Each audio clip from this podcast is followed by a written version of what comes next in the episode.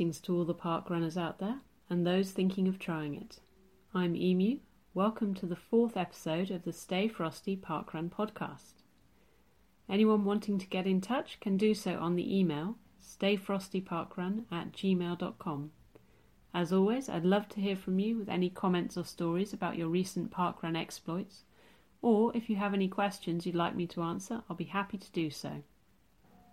This week, I'm going to be looking at what you need to be able to start park running, and I'm going to mention briefly about clothing, do a large segment on running shoes, and also going to be looking at the apps and gadgets that I and my husband use and why we like them. I'll then cover what we've been up to this week in terms of parkrun, including our latest parkrun abroad. But first, I have to make a correction. In my first episode, I mentioned that UK parkruns start at 9am. Mike has emailed in to let me know that this isn't actually the case. In Scotland and Ireland, both north and south of the border, parkruns actually start at 9.30am.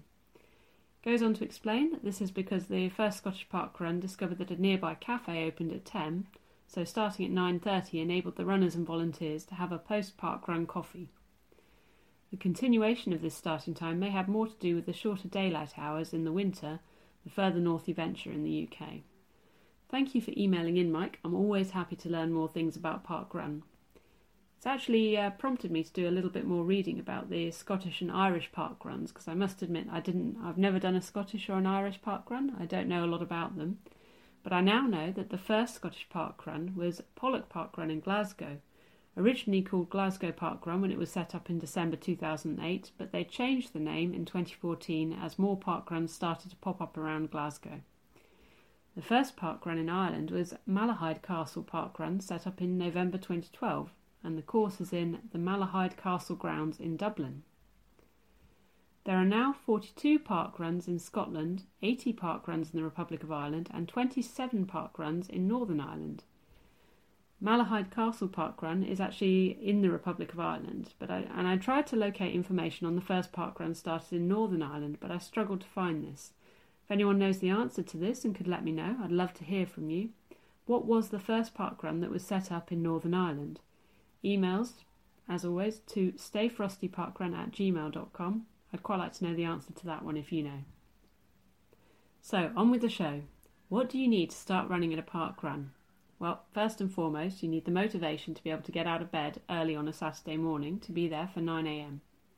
Secondly, your barcode, this is obviously if you want to record your run each time you run. You can run without a barcode, but then you won't have a record online. I cover all this in my first episode. Please refer back to that one if you want more information.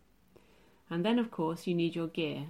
Now, by gear, I mean clothing, shoes, and gadgets or anything you use to stay comfortable or record information about your runs. So, looking at what you actually need, I would recommend a loose, stretchy, or comfortable t shirt I personally have found synthetic fabrics are better as they wick away sweat and they dry a lot quicker. Sometimes I run in a loose shirt, sometimes I run in a more fitted shirt. If it's cold, I'll run in long sleeves. If it's a bit warmer, I'll run in short sleeves or a vest.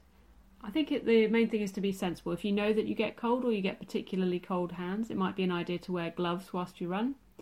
Comfortable shorts, running leggings, or jogging bottoms. Most important of all of these, though, is a pair of running shoes. So try your shoes on with the socks that you're planning to run in. Synthetic socks tend to wick away sweat better. You can also get fairly cheap running socks online.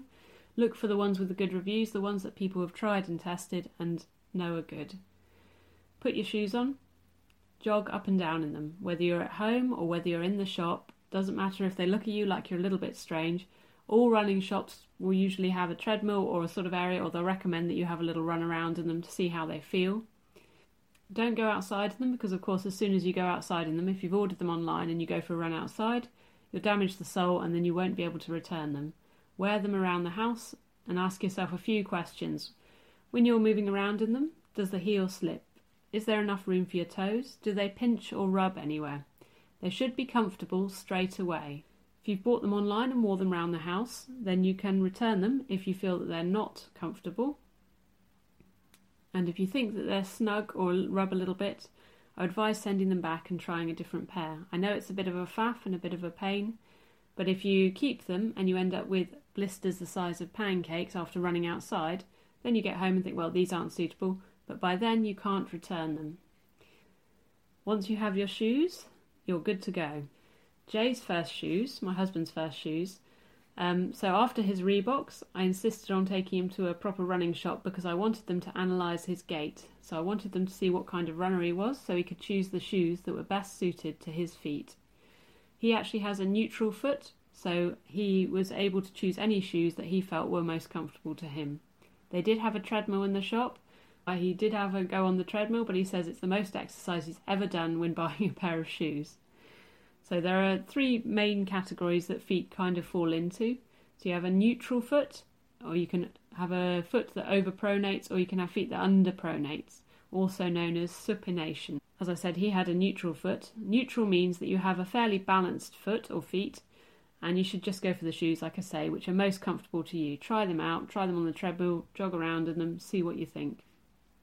If you have feet that overpronate, that means that your feet actually roll inwards towards your arches, possibly pushing your knees slightly closer together. People who overpronate can also be prone to having flat feet.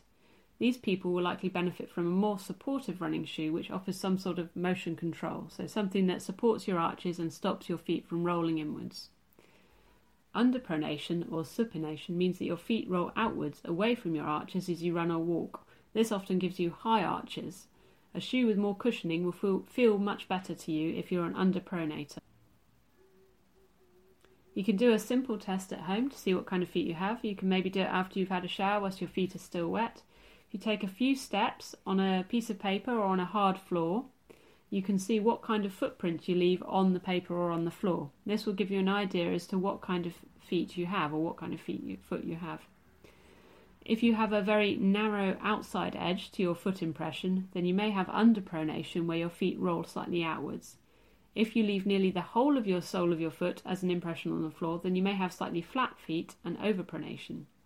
Anything in between these two should be considered a fairly neutral foot. You can Google this online, there are lots of images to help give you an idea if you think you may be underpronating or overpronating. If in any doubt whatsoever, please go to a running shop. They will analyse your gait for free.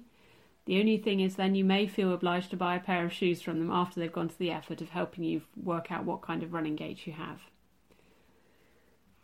So, my sister actually uh, got a discounted pair of running shoes online. She works for a retail company, so she was able to get a discount on them. She actually ran with them for a little bit and then found that they um, gave her a slight niggling pain on the inside edge of the arch of her foot. So what she did is she bought some Ruruns insoles that had good reviews for this kind of pain, and they've worked very well for her. And she's uh, not looked back since. She loves her running shoes. Of course, this information is simplified a bit, and I've tried to pare it back quite a bit. But this should give you a good idea of how to assess your own feet if that's what you want to do, and maybe what sort of shoe you want to look at investing in. I know that everybody's feet are different, and at the end of the day, you just need to go with what's more, most comfortable for yourself. I know that my feet, for example, uh, my left foot is actually slightly longer than my right. I have neutral feet when running and walking, but I do have fairly high arches, and I like to have a slightly wider toe box so that my little toes don't rub against the sides of the shoes as I'm running. My first pair of running shoes were actually Saucony Stabils many, many moons ago. I was a total newbie to running at the time, and a friend of mine who did run insisted that I went to a running shop to have my stride analysed and my feet analysed to make sure I was getting the right pair of shoes. I wore these shoes, they were very comfortable for far longer than I probably should have, largely because of the cost of about a £100. And then I replaced them with the next generation of Saucony Stabils because I was very hap- happy with these. Um, that was actually when the first pair became so worn out that the inside started to come out and disintegrate. So I was forced to abandon those. I still have the second pair of Sauconys, but they are getting a little old and a little worn now. So, depending on the wear of the shoes, the general recommendation is to wear them for no more than 400 to 500 kilometres, as the cushioning, even if the shoe's in good nick, the cushioning is usually done by this point. Obviously, if the sole wears out in certain places or anything like that, then you need to change them sooner. You can actually, with the proper running shops, you can take your old pair of shoes in and show them the soles, and if they've worn out in a particular point, they may have a good recommendation for you as to a new shoe. That is clothing in a nutshell. So, just covering the key points again. You should run in loose, comfortable, or stretchy clothing. Synthetic materials tend to be better. Everybody is different, but your shoes are probably the most important thing you need when running. Try them on before your first outdoor run. They should be comfortable from the moment you put them on. They needn't cost an absolute fortune. They vary quite a lot, so you might find if you have difficult feet, you need to spend a bit more on the proper shoes for running. Otherwise, you could be uh, prone to injury, especially if you're running in a pair of shoes that aren't suited to your feet. If you think I've missed anything out here, please let me know, or if you have any tips or comments that you want to add, please email at stayfrostyparkrun at gmail.com. I'd love to hear more, any more information. This is just based on my own personal experiences, my family's experiences. I'm not a professional here, so please fill me in on anything you think I might have missed. Right, this is all the kit that you need to do park run or any training runs. However, a lot of people get a lot more out of their runs by recording them on various apps or using GPS devices or pedometers in order to compare their performances with each other. So we're going to look now at gadgets. This isn't going to be an in depth comparative tech review. I'm not a particularly tech person. I'm just going to look at the gadgets that I and my husband use when we're running in order to record what we do, to then, like I say, look at the statistics and compare ourselves either to other people or to our, our previous runs at the same distance. I've said this before, but I'm not trying to sell anything here. I'm just trying to share information. So if you want to email in with information about the apps or the gadgets that you're using, please do so. Stayfrostyparkrun at gmail.com because I'd love to have a comparative view on this and I can only talk about what I know. But when I started running, literally all I took out the door with me was a very cheap digital watch and a key so that I could get back into my house. That was the only thing I took, and I just wanted to see if I could run for 10 minutes. So all I needed was a stopwatch to tell me when I had run for 10 minutes. When I found that I could run for 10 minutes, I tried to see and run if I could run for 20 and then for 30. I had no concept of splits, I had no concept of distance, I didn't know how far I was going, I didn't know how fast I was going. I just enjoyed the freedom of not having to have my mobile phone with me, not being connected to the world, just being completely on my own and running without any sort of tethers, if you will. I'm sure a lot of people still feel the same way about that. So the first piece of tech I got was actually a Fitbit Zip, not for running, but because of uh, I wanted to improve my health and I felt I wasn't maybe doing enough steps during the day. I did wear it when I did a few early training runs before I got back into parkrun, but unfortunately it can't differentiate between walking and running, so it would just count the steps. It's a fairly basic piece of tech, but I enjoy it because I like that it records my steps every day and tries to G me up to make 10,000 steps. Jay also got a Fitbit shortly after I got mine. And then we both moved to Croydon and we both uh, downloaded Strava when we started doing Park Run because we wanted to be able to see more information about our runs. And we both have smartphones, so we are able to use the GPS on those to record our runs using Strava. Jay also got very recently, um, he had a birthday, he got a Polar GPS watch so that he could get more accurate uh, GPS because he found that his phone wasn't always the most accurate. He also enjoys being able to wear it on his wrist so that he can uh, change settings or look at the uh, recorded information whilst he's running. Whereas, obviously, when you have a phone, if it's strapped to your arm, it can be more difficult to do that. I don't generally enjoy running with my phone in my hand. I know some people find this absolutely fine and then they can look at the phone and see what's going on. I much rather have it on, have my hands free and have my phone strapped to my arm. So, looking at the first one, the Fitbit Zip uh, says sadly, there's no differentiation of exercises. Um, it is great to encourage you to make your steps of usually 10,000 a day. I love the fact that I don't have to wear it on my wrist. I don't particularly like wearing things on my wrist, apart from, like I say, my digital watch once a week when I do park run. It's subtle, you can tuck it into a pocket, it doesn't have to be seen, it doesn't have to stick out.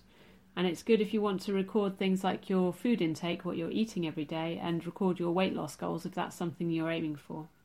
It's fairly robust, it's contained in a rubber case. I've dropped mine on many occasions and it's always survived. The rubber case is looking a bit worse for wear now, but generally it's very, very good. So, looking at Strava. So, the main plus about Strava is that it's linkable to Parkrun, to the Parkrun website, and the results on there. So, when someone looks at the results page on the Parkrun website, you can see if they've got a little orange logo with the two pointy arrows on it, that it's linked to their Strava page, and then you can click that and see their results on Strava as well. Strava is uh, mainly aimed at cycling and running, but it does have other activities. You can set it up obviously to be in imperial or in metric if you prefer kilometres or miles. So, the most entertaining aspect we find about Strava is the flybys. So, after you've recorded a run, especially park run, anyone who is also recording that run at Strava can watch themselves running around the track, running around the course, and see all the other little dots, the other little people running around them. So you can see who you who you were behind, whether you caught them up a bit, whether you lagged behind a little bit. And uh, Jay and I both love watching these and seeing everyone running around us and seeing where we placed within that group. We find that very entertaining. Strava offers splits for your kilometres, which I found very useful. Some of the downsides to Strava so, if you have inaccurate GPS, it does obviously make the recordings inaccurate. So, that's more dependent on your hardware, what device you're using to record with the GPS. And of course, this will alter your splits because Strava might think that you've run further than you actually have. There are ways to improve your GPS. I looked these up recently. As mentioned, I turn on my Strava a little bit early before the start of the race, maybe a minute or two. If you restart your phone or your device that you're recording it on before you turn on the Strava app, that can also help to make the GPS more accurate. You don't need to buy any additional equipment. So, if you already have a smartphone, you already have the means to be able to take a, a download Strava and record your GPS on there on your run. Obviously, you have to carry your phone with you, so you may wish, like I have, to buy a cheap armband in order to strap it to your arm. But I have seen people running with their phone in their hand, and they seem happy to do that. Moving on to the Polar M430 watch. So, these are the things that Jay has said to me why he likes the watch. So, first and foremost, you can wear it on your wrist. You can read it whilst you're running, and you can access and change settings whilst you're running. It records your heart rate, it has a heart rate monitor. It shows you a cute little movie after your activity, so it records it on um, Polar Flow app, which is something that comes free or you can download free with your new watch. It makes a little uh, montage, if you will, a little movie of your run and, and shows your heart rate throughout your run. It gives you daily targets to meet in terms of your heart rate. It also has a built in fitness test, which Jay says he hasn't tried yet, but he's looking forward to testing. It has much more accurate GPS than a lot of smartphones. It also can record your sleep activity, so it's like some of the uh, Fitbit wristwatches monitors that you get that also record your sleep activity. It has a large face, so it's clear, it's easy to use, and you can link it to Strava, which was one of the key reasons that Jay bought his because he wanted to be able to link it to his Strava account. If you have any other tips about any of these apps or devices, or if you'd like to compare these to apps and devices that you use, please email in because I'd love to be able to compare these things to things that other people have used and found really good. Simply send an email in to stayfrostyparkrun at gmail.com and let me know what you think of the apps and the devices that you use. Now I'm going to move on to looking at what me and my family have got up to this week. So, as I mentioned before, it was our first park run abroad. We actually did it with my parents, who it was their second time to do this particular park run. They've done it once already. It's Park Run de la Ramée in Ramée in uh, Toulouse. So my mum and dad ran it ran in very respectable times. They both got PBs. My dad ran in 28 minutes and 38 seconds, and my mum ran it in 34 minutes and 24 seconds. Jay ran it in 30 minutes and 21 seconds, and I actually ran it in 27 minutes and 4 seconds. Jay was very happy because he's getting ever closer to the 30 minute mark. I was very happy because I was able to increase my pace throughout the run, according to Strava, and at the end I had enough energy left to give a little bit of a sprint finish. It's a really enjoyable course. I actually really liked the mix of gravel paths, paved surfaces, dirt tracks, and little grass.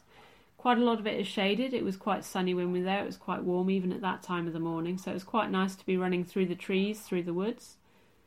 So it's quite a minimalist run. There are more runners in the summer, we've been told, but they're nearly always tourists, usually British tourists.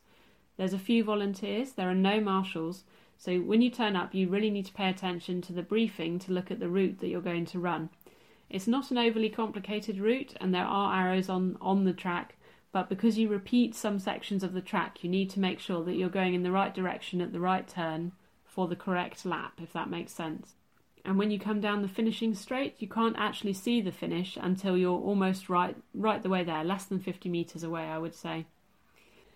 I was pleased with my performance. As I've said before, anything in the 27s for me is an accomplishment, so I was very happy with that one. So, on that note, I feel I've reached a good point to wrap this one up. Next week, I'm going to be focusing on the health benefits of running or doing your park run every week. Thanks once again for listening, and please email in with any questions or comments or stories about parkrun. I'd love to include them on the show. Please send your emails to stayfrostyparkrun at gmail.com. Have a great week, Stay Frosty Park Runners. I'll see you next week.